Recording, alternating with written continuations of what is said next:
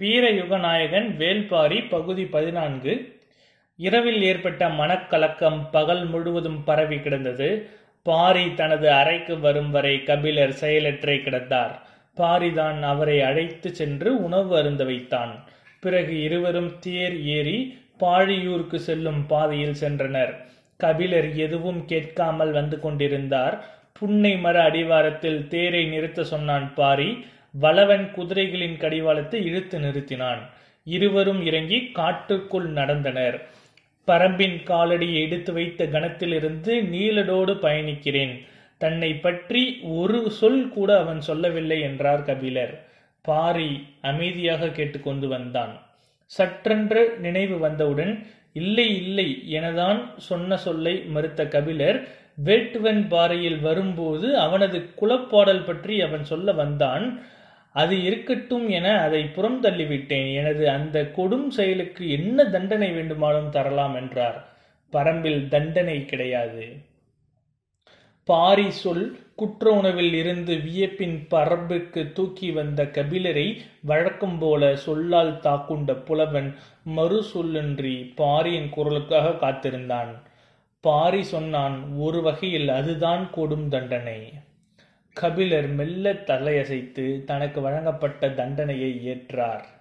இவர்கள் பேசிக்கொண்டு நடந்த அதே பொழுதில் எவியூரின் தென்புற காட்டில் மருத மர அடிவாரம் ஒன்றில் மயிலாவின் மடியில் தலை சாய்த்து கிடந்தான் நீலன். இரவில் எருமையின் தலையை வெட்டி பொங்கும் குருதியோடு நீலன் ஆட்டிய ஆட்டத்தை பார்த்தவர்கள் இன்னும் நடுக்கம் மீளாமல் தான் இருக்கின்றனர். தான் பார்த்து அறியாத நீலனை நேற்றுதான் கண்டுணர்ந்தாள் மயிலா. தனது மடியில் தலை சாய்த்து கிடக்கும் அவனை கண் இமைக்காமல் பார்த்து கொண்டிருந்தாள். அவள் முதன் முதலாக கொற்றவை கூத்துக்கு இப்பொழுதுதான் வந்திருக்கிறாள். நீலனோடு இரு வார காலம் எவியூரில் மகிழ்ந்திருக்கலாம் என்பதற்காக வந்தாள். ஆனால் வைகையில் ஓடிய குருதி அவனது உடலில் தேங்கி கிடக்கிறது என்பது இங்கு வந்த பிறகுதான் அவளுக்கு தெரியும். வாளோடும் வலியோடும் ஒட்டி பிறந்த ஒருவன் அவள் மடி மீது தலை வைத்து துயில்கிறான். இரவில் நீலன் ஆடியது ஆட்டமல்ல ஒரு போர்க்களத்தின் இறுதி பாய்ச்சல். வெட்டிய காட்டு எருமையின் குருதியை உடல் முழுவதும் பூசியபடி நிலம் அதிர்ந்து ஆடினான். நிலத்தில் பட்டு வானில் சுழன்றும் திரிந்த நீலனின் கால் அசைவுக்காக ஈடு கொடுக்க முயன்று திம் திம் திம் என பாறையை கொட்டிய பாணர்களின் கைகள் நொந்ததுதான் மிச்சம். அவனது காலடி அசைவுக்கு பறையொலியால் இறுதி வரை ஈடு கொடுக்க இயலவில்லை. பறையடிக்கும் கோள்களில் நார் நாராக பிரிந்தன. கிணை பாரியின் கண் கிழிந்த பிறகு நீலலின் ஆட்டம் நிற்கவில்லை. கூட்டத்தின் குளவை ஒளி மலையெங்கும் எதிரொலித்தது. ஒரு கணத்தில் உடலின் ஆவேசம் உச்சம் அடைந்து மயக்கம் நிலை கொண்டான் நீலன். அவன் சரிந்து விழப் போகிறான் என யூகித்த பாரி தன் இருக்கையை விட்டு எழுந்து அவனை நோக்கி ஓடினான். ஆவேசத்தோடு நிலத்தை சுற்றிய வேகத்தில் ஒடிந்த கொம்புகள் போல் சரிந்தான் நீலன்.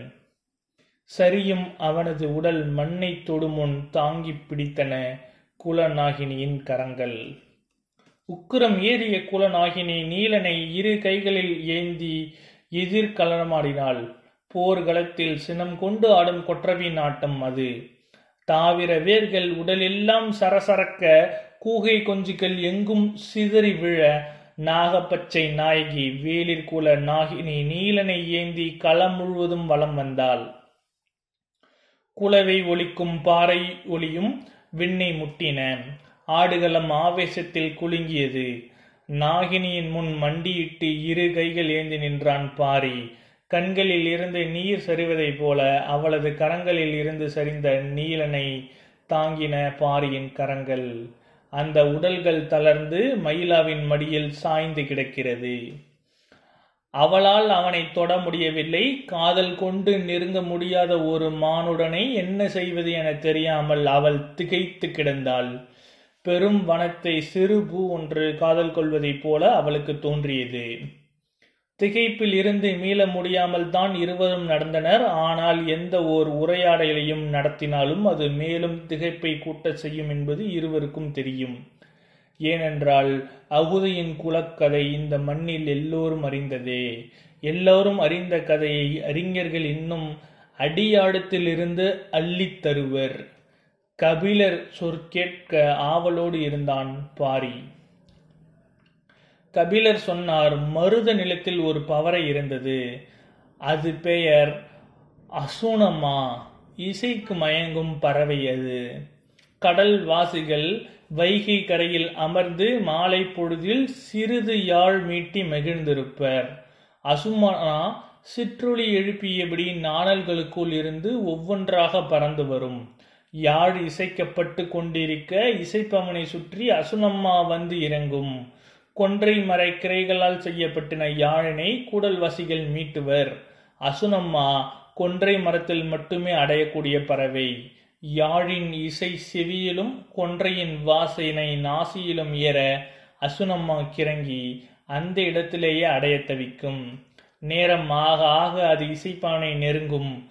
பின்னர் அவன் மேலே ஏறத் தொடங்கும். அவனது தோல் கை கால் என எங்கும் சிற்றிசல்கள் போல் மெய்க்கத் தொடங்கும். மயங்கிய அசுனம்மா இசைப்பவனோடு கொஞ்சும் தனது சிறு அழகால் அவனை கூந்தலை கோதும். மலரின் இதழ் பெறுவதற்காக அவற்றுக்கு எதிரே பறந்தபடி காத்திருக்கும் தேனீகளைப் போல இசைப்பவனின் இமைக்கு நேரே இறக்கைகளை அசைத்தபடி அது தள்ளாடி தள்ளாடி மிதக்கும். இசைப்பவன் அதை கண்டு சிரித்துக்கொண்டே யாழ் மீட்டுவான். அந்த சிரிப்பை தனது அழகால் கொத்த அவனது இதழை முட்டும். அதன் கொஞ்சலில் இருந்து விடுபட முடியுமா இசைஞன்? இரவெல்லாம் யாழ் மீட்டி கிடப்பான் என சொல்லும் போது கபிலரின் குரல் உடையத் தொடங்கியது. கூடல் வாசிகளும் அசுனம்மாதான் குலப்பறவை. இசை கேட்டு தலையாட்டும் அசுனம்மா இன்று இந்த நிலவில் எங்கும் இல்லை. அந்த பறவை இனம் இப்பொழுது எங்கே போனது? எப்படி அழிந்தது? என யாருக்கும் தெரியவில்லை. குட்டூர் மூடவனார் தான் ஒரு கவிதை பாடினார். அகுதையின் குலம் அழிந்த மறுநாள் யாழை நரம்பில் வந்து மோதி மோதி தங்கள் கழுத்தை அறுத்து கொண்டு அசுனமாக்களும் அழிந்தன என்று. விரல்களால் அவனது தலைமூடியை மெல்லக் கோதினாள். ஆற்றலின்றி அயர்ந்து கிடந்த நீலன் கண் விழிக்க முயன்றான். அவன் கண்ணம் தொட்டு தூங்குமாறு இமை மூடினாள். அவனுக்குள் இரவில் ஆவேசம் மேலே எழும்பியபடி இருந்தது. கிணைப்பானின் குரல் செவிப்பறை மீண்டும் மீண்டும் வந்து மோதியது.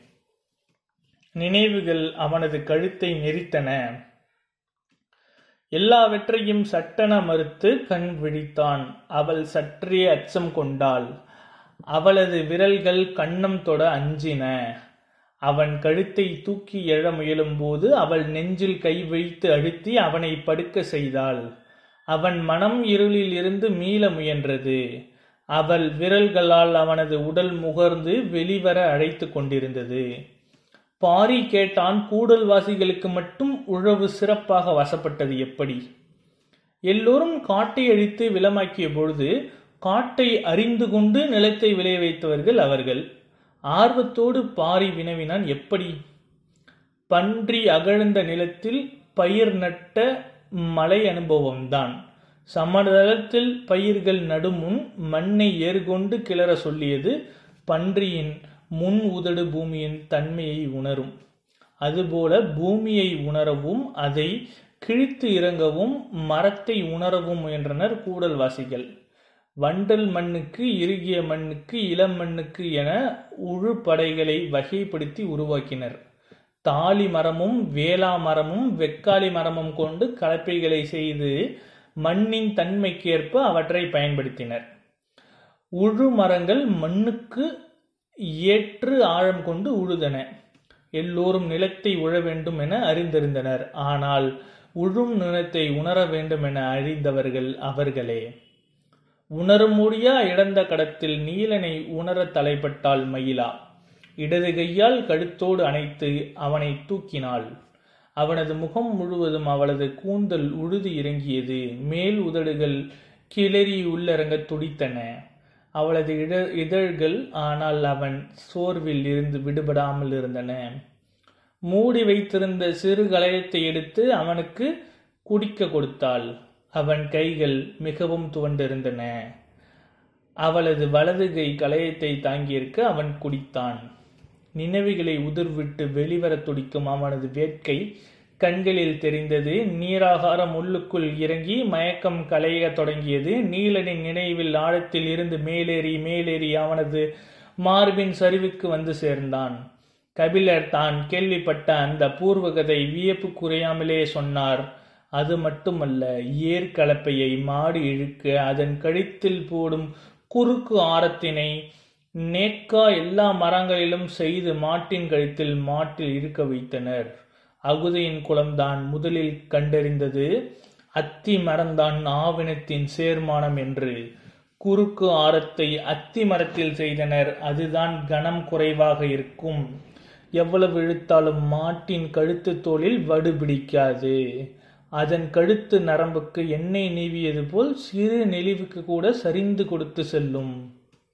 பாரி வியப்போடு கேட்டான் கால்நடைகளை மரங்களோடு இணைத்து பொருத்த மதிநுட்பம் தேவை.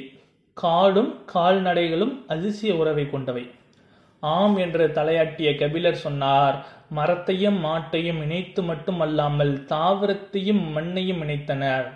ஆவார இலையை அடிமண்ணில் போட்டபோது அவர்கள் சொல்வதை யாரும் நம்பவில்லை. அறுவடை நாளில் அம்பரமாக குவிந்த விளைச்சல் கொண்டு வாய் பிளந்தார்கள். அந்த தாவரத்தின் பெயர் என்ன என மீண்டும் மீண்டும் வந்து கேட்டு போயினர். இதற்கு ஆகார் என கேலி பேச்சு சிரித்து அவர்களின் பெருங்கிழவன் ஒருவன்தான். அந்த இலையை கண்டறிந்து நிலத்தில் போட்டு அமுக்கியவன் பயிருக்கு நல்ல ஆகாரம் இந்த இலை என அவன் சொன்னதை இரண்டு விளைச்சிற்கு பிறகே உண்மை என கூடல்வாசிகள் ஏத்தனர். ஆகார இலை என்று பெயர் சூட்டினர். அவர்கள் அறியாமலே இது ஆவார இலையாக விளைந்து கொண்டது. அவன் நீராகத்தை குடித்து முடித்தான். அவனது முகம் சற்றே அமைது கொண்டது. மயிலா அவனை எப்படி உள்வாங்குவது என தெரியாமல் தவித்தாள். அவனது முகத்தை மார்போடு அணைத்தபோது அவளது கைகள் நடுங்கின. தன்னை எத்தனையோ முறை தழுவி கிடந்த நீலந்தான் இவன். ஆனால் குலநாகினி எந்த அந்த காட்சியை பார்த்த பிறகு அவனை தொடவே ஆழ்மனம் அஞ்சுகிறது. நேற்றைய இரவில் நான் பார்த்த நீலன் நீந்தானா? என்று அவனை உர்த்து பார்த்து கேட்கவே அவள் தலை குனிந்தாள். அந்த சமயம் அவனது தலை நிமிர்ந்தது. உதடுகள் உணர நீளம் கிளறி எழுந்து உள்ளிருந்தான் இதழ்கள் இணைந்த போதும் அவள் கொண்டு வந்ததை அவன் குடித்து கொண்டுதான் இருந்தான். சிறிது நேரம் கழித்து இதழ்கள் விலகி பெருமூச்சு வாங்கியபடி தன் நிலைக்கு வந்தாள். நீ ஏன் உன்னை பற்றி என்னிடம் இதுவரை சொல்லவில்லை? மயிலாவின் கேள்விக்கு அவன் பதில் எதுவும் சொல்லவில்லை அவளது இமைகள் துடித்து ஆடுவதை பார்த்து கொண்டிருந்தன. அடிமண்ணின் ஆகாரமாக சேர்ந்து கிடக்கும் குலக்கதைகள் வெளிப்பார்வைக்கு சட்டென தெரியாதே. உனது தோள்கள் எனது அணைப்புக்கு அற்பாற்பட்டவையாக மாறியுள்ளன என உணர்கிறேன்.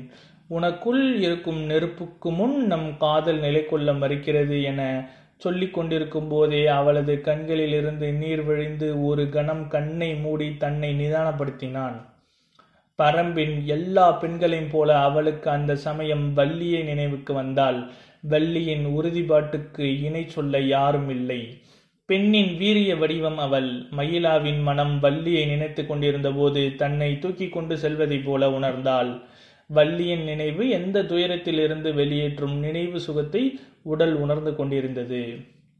சட்டென கண் விழித்து பார்த்தால் மயிலா நீலன் தன் இரு கைல்களால் அவளை தூக்கியபடி மர நிழலை விட்டு வெயில் இறங்கும் நிலம் நோக்கி வந்து நின்றான்.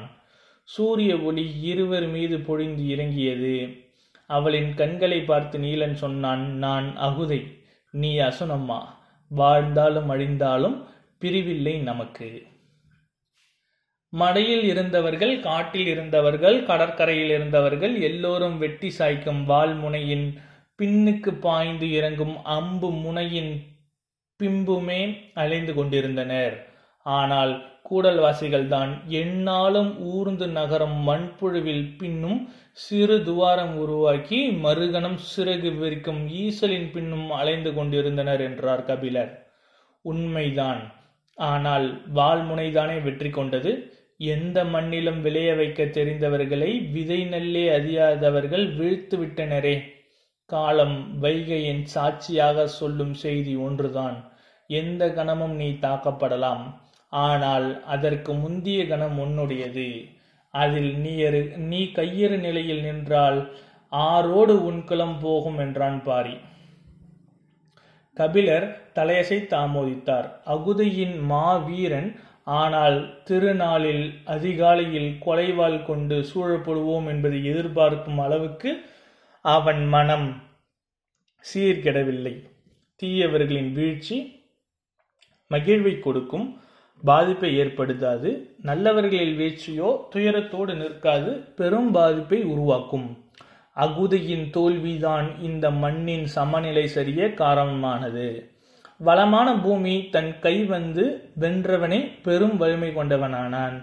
அது போன்ற ஒரு தலைவரி தாக்குதலை எதிர்பாராத பொழுதில் நிகழ்த்தினான். நாமும் பெருவளம் பெற்றவர்களாக மாறுவோம் என்ற எண்ணம் எல்லோருக்கும் வரத் தொடங்கியது. அதை விட பெரும் தாக்குதலை நிகழ்த்தி அடுத்தடுத்து மூன்று குலங்களை அழித்தனால்தான் சேரகுலம் முதல் நிலை பெற்றது. போர் என்பது அரைக்கோவி நிகழ்த்துவது என்ற மரபை உடைத்தான் கொற்கை பாண்டியன். அகுதை மீது தொடுக்கப்பட்டது போர் அல்ல. பாரி பேசிக் கொண்டிருக்கும் போது இடதுபுறம் இருந்து புதருக்குள் இருந்த சென்னாய் ஒன்று பாய்ந்து ஓடியது.